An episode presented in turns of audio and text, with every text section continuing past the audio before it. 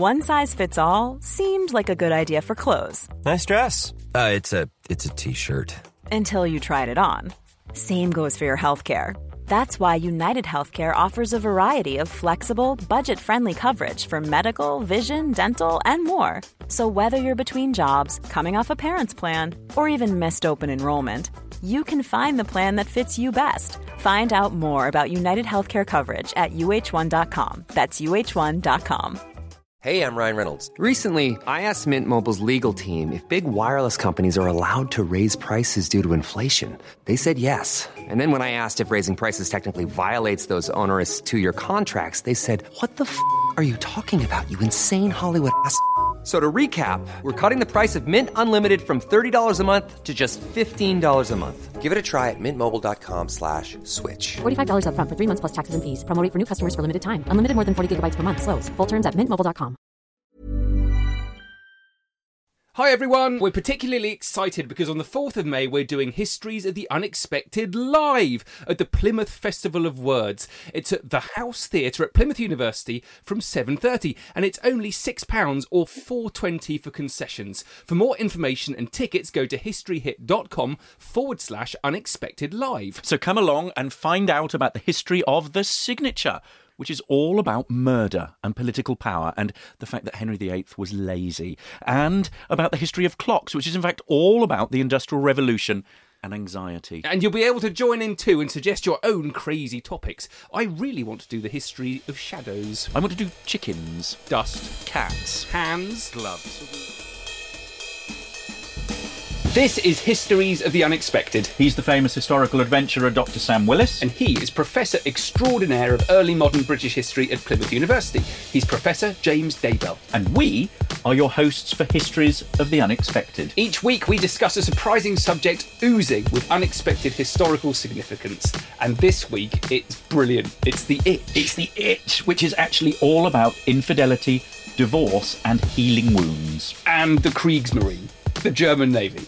Believe it or not. If you like what you hear, please leave us a review on iTunes, subscribe to the podcast, and tell all of your friends. We're on Twitter. You can follow me at Dr. Sam Willis. And you can follow me at James Daybell, and you can follow Histories of the Unexpected on at Unexpected Podcast. That's spelt P D C S T. We are proud to be part of the excellent History Hit Network, home of Dan Snow's History Hit, and other great shows coming soon. And you can find out more about what we've got planned in the forthcoming months show notes, video clips, photos of everything we discussed, and much, much more at historyhit.com forward slash unexpected.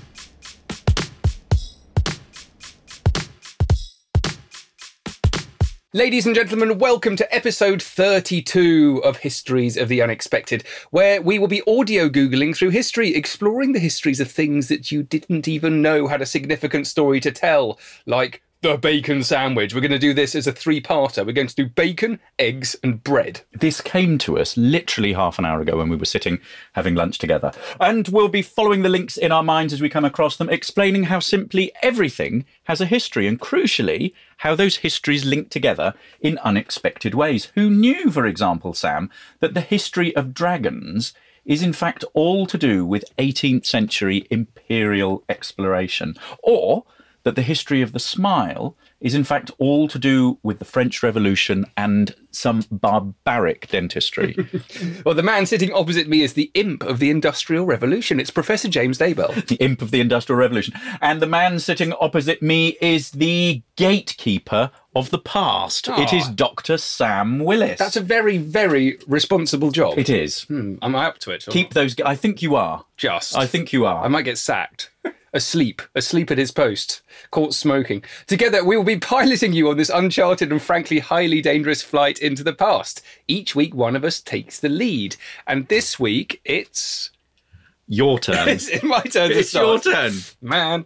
um, What have you got for me? We are doing. Well, we're doing the itch. The history, The history of, the, it, It's itch. making me want to scratch just thinking about it. Yeah, I, I came up with the idea a few weeks ago. We were doing something and I had a slightly itchy jumper, and I thought, well, what am I doing here? I bet people have been coping with itches all of their lives. I have been dreading this for a long time. How does one start thinking about the history of the itch? I mean, we did the history of the scar a while ago. I really enjoyed that one. The scar was brilliant, and it was all about dueling scars for me. But scars as they heal Ooh, and they contract are itchy. So- Scabs. so, scabs. And so I think one of the things I'd be interested in talking about with this is how you historicize the itch, how you recover something that is so kind of transient and so sort of tactile.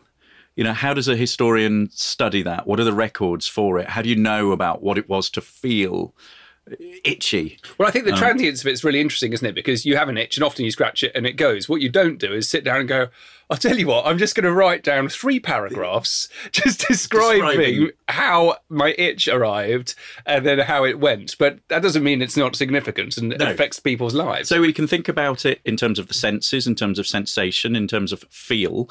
We can medicalize it. So we can think about it in terms of how people understand it. We can think about it in terms of disease, all kinds of diseases associated with the itch, from sort of venereal disease to scabies. Scabies. I mean, if you look at early dictionaries, it's always very. Everyone listen to this. It's really important. If you don't understand where to start the history of something, go to an old dictionary and see what was meant by that term or phrase at a particular at, time. at a particular Yep. time because what we often assume what means now it is absolutely what it didn't mean in the past or Yep. more interestingly you often find out that the word doesn't even exist Yep. and that that word has come into being uh, you know, hundreds Re- of years later Really good research tip is the Oxford English Dictionary online. Which, if you have a library card at a local UK library, you can go to the Oxford University Press website and you can click on a button and then you just put in your local library card number and it will bring up Yeah. this wonderful thing for you. And the itch is a classic example because if you put the itch in, I, I was looking at a 1708 one the other day. It has a specific meaning, Yep. and it actually means scabies. It is the itch was scabies, so there was an itch, and that's what it was. It was a certain type of skin disease. So, where are you going with the itch? Well, looking at this scabies really got me thinking about where else you could look for evidence of the itch. So I'd gone to my dictionary Yeah. and I'd found out about scabies, but I thought, okay, well, we consider itching to be much more than that. But I was really interested in the relationship of itching to disease, Yeah. and then particularly to the depictions of disease in the historical past. Yep. So the big question here is how do you draw an itch?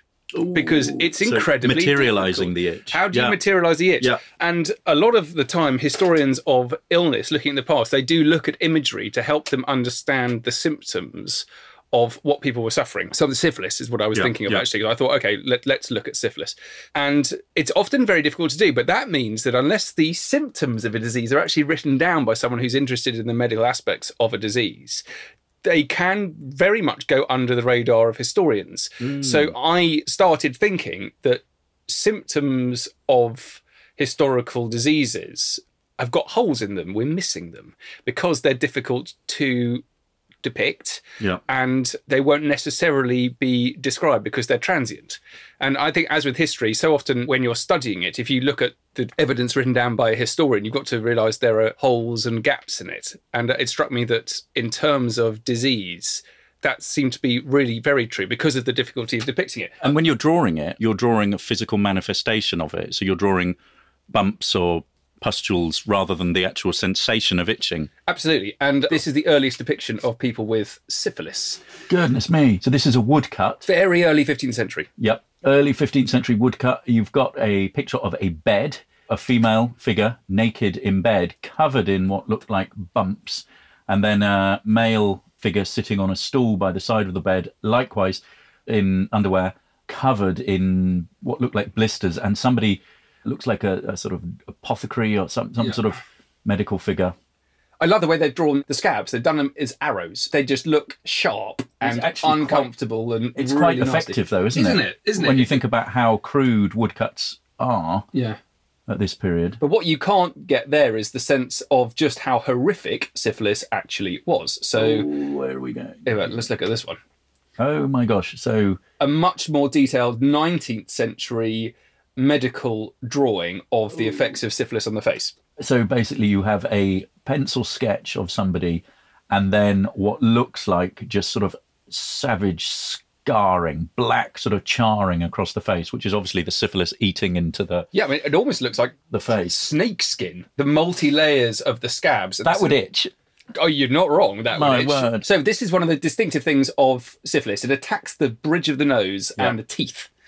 And so it was a very visual problem. And they actually had these. You can see these can, in museums. Ah, me. So that's a Artificial a nose. syphilis nose guard. It is a syphilis nose guard. So if your nose is falling off because you've got syphilis, you'd wear these as an artificial nose. Right. Now, one of the really interesting things about this is the earliest depiction of it. I love things like this. The earliest depiction. This is the earliest known image of any description of someone with syphilis. And it's from 4th century Fourth century. Peru. Peru. Gosh, so what we have is a tiny little carved figure that looks like a mother and baby on her knee. And you'll notice a bridge of the nose has gone Right. very clearly, and there are dental deformities. Right. And that is now widely accepted to be Accepted by anthropologists to be a the, de- the early earliest depiction. depiction of syphilis. So I think we might talk about itching in public as well. You know, are you allowed to itch? The point is Scratching. scratching and Yeah. itching is once people associated syphilis with sex, Yeah. The depictions of people with syphilis suddenly become much more moral in tone. And there are always lessons associated with it, with the poor person who's actually suffering from syphilis. Mm. morality of- there, of there are the issues itch. issues of Yeah. morality involved. Thinking about people itching in public is interesting. When was it seen as impolite Hmm. to itch in public like that? I have no idea, but I'm starting to think about, you know, along those lines of sort of, you know, a history of manners and a history of politeness. Yeah. If you think about how rustic characters would be depicted in, say, Shakespeare, and you'd imagine them sort of, you know, Scratching and itching. scratching They're noses and itching and bodies. flea-ridden bodies. Whereas, you know, you'd contrast that with a sort of more court-like setting where people would be much more upright and I wonder if it mattered how obvious it was where your itch was coming from. So if everyone had sort of scratchy woolen clothes, it was like, oh, Yeah. oh, that's completely Yeah. acceptable. He's just got a bit of or trouble. where you scratch. Or where you So scratch. scratching one's nose is probably fine, but scratching one's arse Yeah. probably probably probably yeah, isn't. or balls. in front of the Queen. you might Yes. suspect that you have syphilis. Yes. So you have to kind of control yourself. Otherwise, you reveal the truth about yourself. It's ah, the itch is a window into truth. Itch is a window. into- yes, yes. the, the itch is a window into the soul. Yeah. and depicts your inner morality. It does, doesn't it? There's no escaping the itch. No, the itch is everywhere. I want to move briefly from the sort of visual depictions that you've got here to the literary survival. So they're actually describing it. And I think if we looked at our dictionary definition, you know, it would take us to a 1780 was it 1708 or 1718 1708. 1708 10 years later the publication of a little tract called a short account of the itch inveterate itching humours scabbiness and leprosy plainly describing their symptoms, nature, original cause, and true care, and as also the imminent danger of those afflicted with such defilements of the skin, ruin of run of falling into the palsy, etc. I love this. I, I see parallels between us researching the itch and some Yes. doctor in Yes. the mid 17th century Yes. also researching the itch. It starts, chapter one. The itch is a filthy distemper, infesting the external parts of the body universally, but more particularly the joints and between the fingers, commonly with pustulous eruptions raised upon the scarf skin by almost unavoidable scratching occasioned through violent itching of the parts.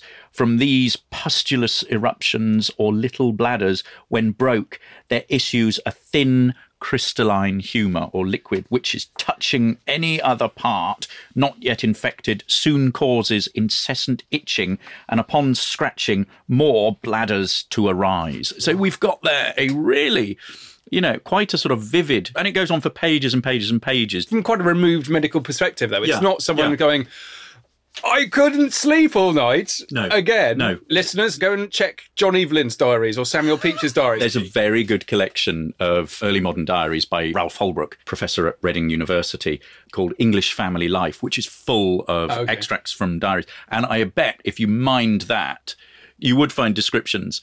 Um, and what was interesting at the beginning of that as well is that it was applicable to so many things. It was leprosy, the scabs, and various stuff. Yeah, But in, yeah. in that respect, the itch is a bit like having a temperature. Yep. You can have a temperature because you've got syphilis, or you can have a temperature because you've got the flu. It's a sign that there's something wrong. And actually, that kind of reminds me of what was going on with the syphilis thing because it's known as the great imitator because it had a lot of symptoms which are widely applicable. And I think the itch is one of those. And I, I shouldn't think there are that many, are there? Who knows? Sort of widely applicable symptoms, which can be a sign of all sorts of things. Sweating. Sweating. Sweating. Yeah, we don't sweat, haven't we? temperature, blotching, I imagine. Uh, dizziness. We need a doctor here We do. to tell us this. I've got another example here from the um, natural and political observations mentioned in a following index, the famous sort of Bills of Mortality by John Graunt, which is published in 1662, records various sort of things that people were dying of in the mid 17th century. And it's partly to sort of, you know, look at the, the, the impact of the plague. And he records in one particular year an incidence of several residents dying of lethargy um, and a dozen or so who expired from grief, 22 who were lost to lunatics and basically went mad, and a single fatality from the itch. Oh, death by the itch. so itch. death by the itch. How horrendous. Which is uh, terrible. Yeah. How do you think that happened? Did he scratch himself or Scratched herself himself- so badly that he then bled to death? Well, I imagine he basically died of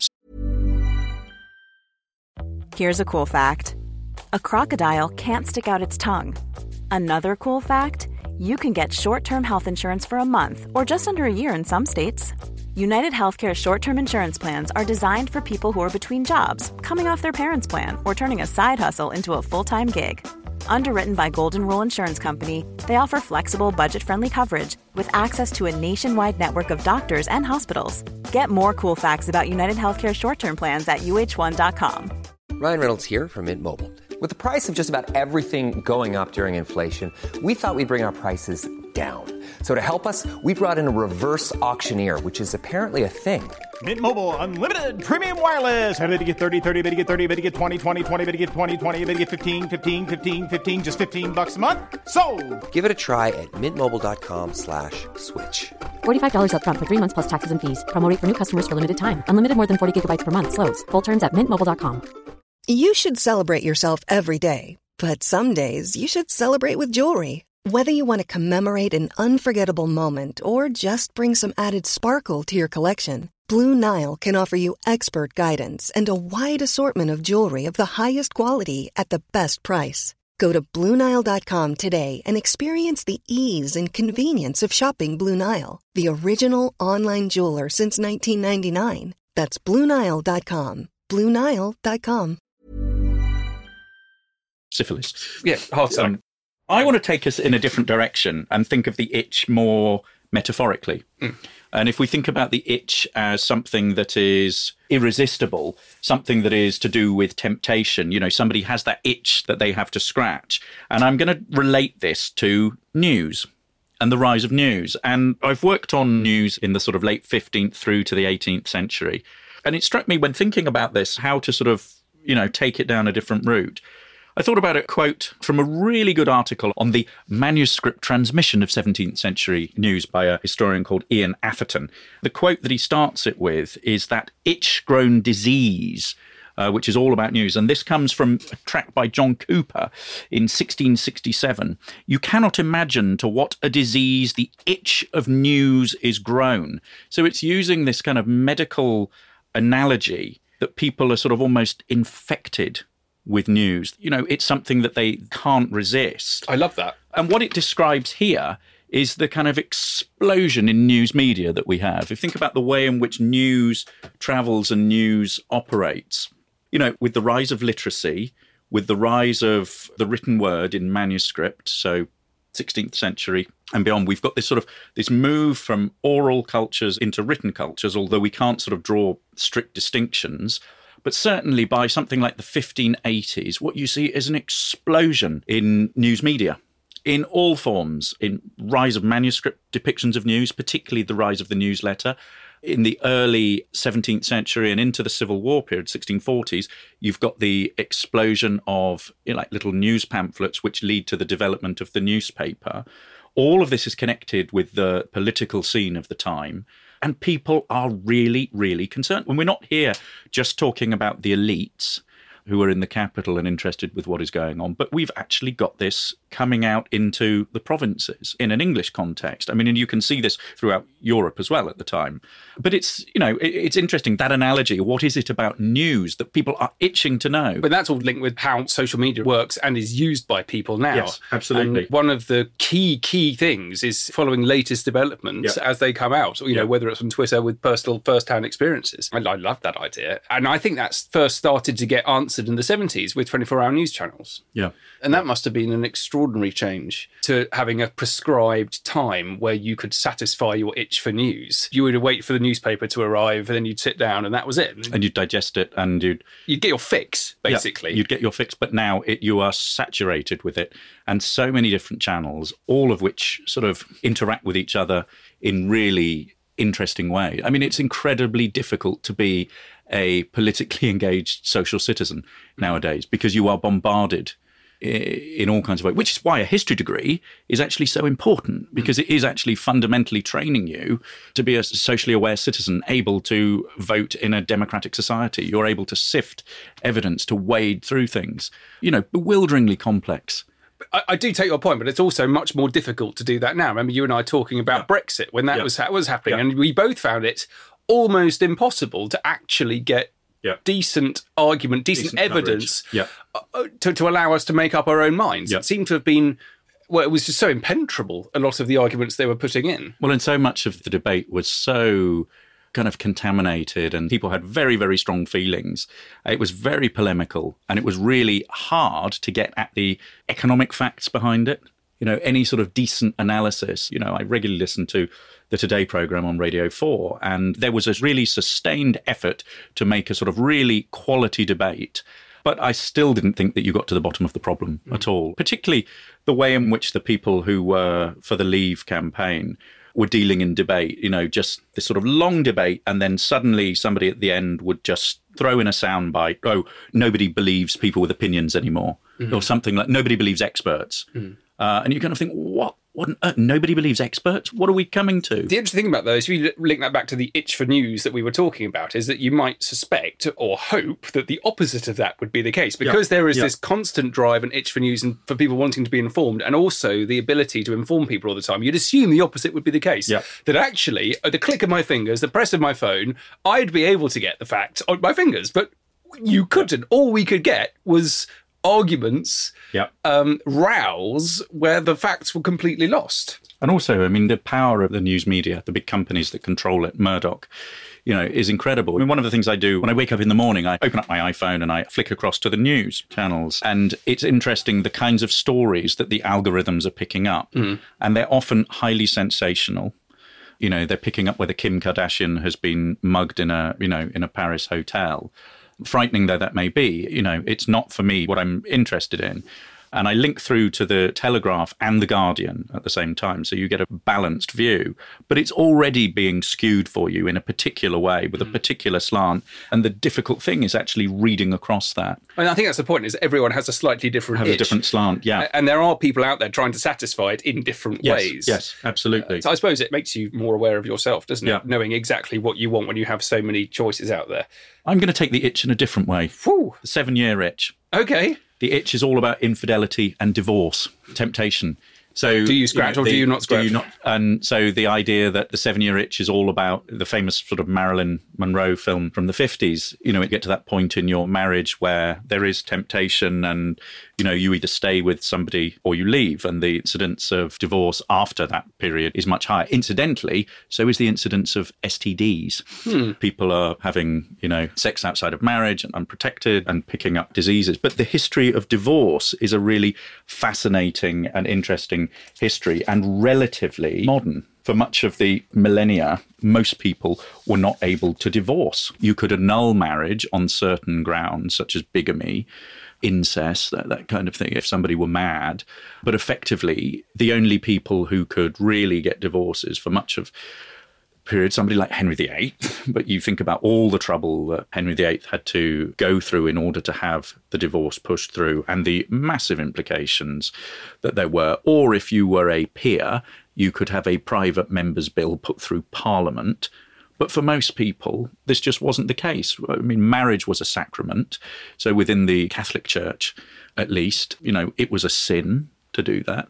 If we look at this from a female perspective, for much of history, women were really subordinated by this and ended up living in disastrous marriages that they were unable to get out of and violent violent marriages. And you could give a catalogue of examples. I've got a couple of really good ones. Um, elizabeth duchess of norfolk uh, married to you know one of henry viii's most closest and most powerful noblemen the duke of norfolk who basically kept a mistress we have letters from this woman, Elizabeth, Duchess of Norfolk, to Thomas Cromwell, you know, basically describing her plight. And her husband has basically kept her locked in a tower. He's kept a mistress. The mistress and her sort of female companions have basically beaten her up. Hmm. You know, they've described pinning her down, scratching her breasts until she bleeds, and she's pleading for Cromwell to intervene. And this is a time when the state does not intervene in personal matters like that. Or one of the earliest cases that I've seen for divorce, which was a test case that went before the master of the Court of Requests, Julius Caesar, is a case of a woman called Elizabeth Bourne, who's a real sort of favourite research topic of mine. Wonderful collection of materials survive uh, from her. And she was a ward of court, which basically meant her marriage was bought. She was bought and she was married off to a real wastrel, real nasty piece of work it's called Anthony Bourne, whose father was high up in government of Mary the First. And we have a series of letters describing how she's been treated by this husband. And there is a detailed track that describes her plight. And her husband is a real character. When his own father died, he kicked his mother out of the house. He turned up into Oxford and beat people up. He and his followers attacked a man and left him for dead in a puddle. And the descriptions that Elizabeth Bourne gives are of him trying to take away her children from her, sending a man burnt in the hand, so effectively a criminal, to come and blow up her house. He said that basically, unless she handed over money that she received as part of her inheritance, he would peel the skin off her back with a knife. Whoa. So we're talking about a history in a period pre divorce, a period that is incredibly difficult for for women. And it's not until we get to 1857 with the Matrimonial Causes Act that basically allows ordinary people to divorce. But then again, it's slanted against women. It's not until a private members bill in 1923 that it made it much easier for women to petition for divorce. And there's a lot of debate in House of Commons, which you can follow through Hansard. And you can see male politicians, because this is a period before you know women could sit in parliament way before the female vote and there is a real concern with the plight of women in these violent marriages so the itch you know the itch is connected to infidelity Yep. it's connected to the history of divorce Yeah. uh, brilliant work by lawrence stone two magnificent books the road to divorce and broken lives which if anyone's interested in that they are a really good starting place Well, I'm just going to finish this off. We've talked so far about people kind of getting an itch or getting the itch by accident or not on purpose. But um, there's obviously the history of giving people an itch, the history of itching powder, and The history of practical and jokes. of the history of practical jokes. But um, before we even mention that, we weaponized itching powder in the Second World War. True fact. We Explain. We made it in vast quantities, and we smuggled it out and got it into Germany, where it was sewn into the uniform of American officers. no American way soldiers, yeah. The Kriegsmarine, Why? the Kriegsmarine, the Navy, was particularly badly hit. There was an appalling outbreak of dermatitis. Why? Because it completely ruined. This is really powerful stuff. no but why would we do it Would it to affect the the ability of people to fight? And to make them all ill. I mean, it was a way of poisoning the enemy, essentially. And they, they had a huge outbreak of dermatitis, and it really, really affected these, and especially being trapped on a submarine. oh without calamine lotion Yeah, there's no access to that. Let's leave it there. Ladies and gentlemen, thank you very much for listening. And do get in touch with us with your histories of the itch. I want to know all the creepy stuff you're going to come up with. I can't wait. the history of the itch Don't forget you are the third and most important member of this podcast. We really want you to get in touch, so do so. That's all for now. Thank you. Bye bye bye. If you enjoy this podcast and you like learning about the past, check out my latest venture. It's called History Masterclass, and it's a new type of historical event where you can actually learn in person from the best historians around today in unique and stunning historical locations. You can find out more at thehistorymasterclass.com and follow on Facebook and Twitter. Hey, it's Paige DeSorbo from Giggly Squad. High quality fashion without the price tag. Say hello to Quince. I'm snagging high-end essentials like cozy cashmere sweaters, sleek leather jackets, fine jewelry, and so much more. With Quince being 50 to 80% less than similar brands. And they partner with factories that prioritize safe, ethical, and responsible manufacturing. I love that. Luxury quality within reach. Go to quince.com slash style to get free shipping and 365 day returns on your next order. Quince.com slash style. Even when we're on a budget, we still deserve nice things. Quince is a place to scoop up stunning high-end goods for 50 to 80% less than similar brands. They have buttery soft cashmere sweaters starting at $50, luxurious Italian leather bags, and so much more. Plus, Quince only works with factories that use safe, ethical, and responsible manufacturing. Get the high-end goods you'll love without the high price tag with Quince. Go to quince.com/style for free shipping and 365-day returns. At the History MC.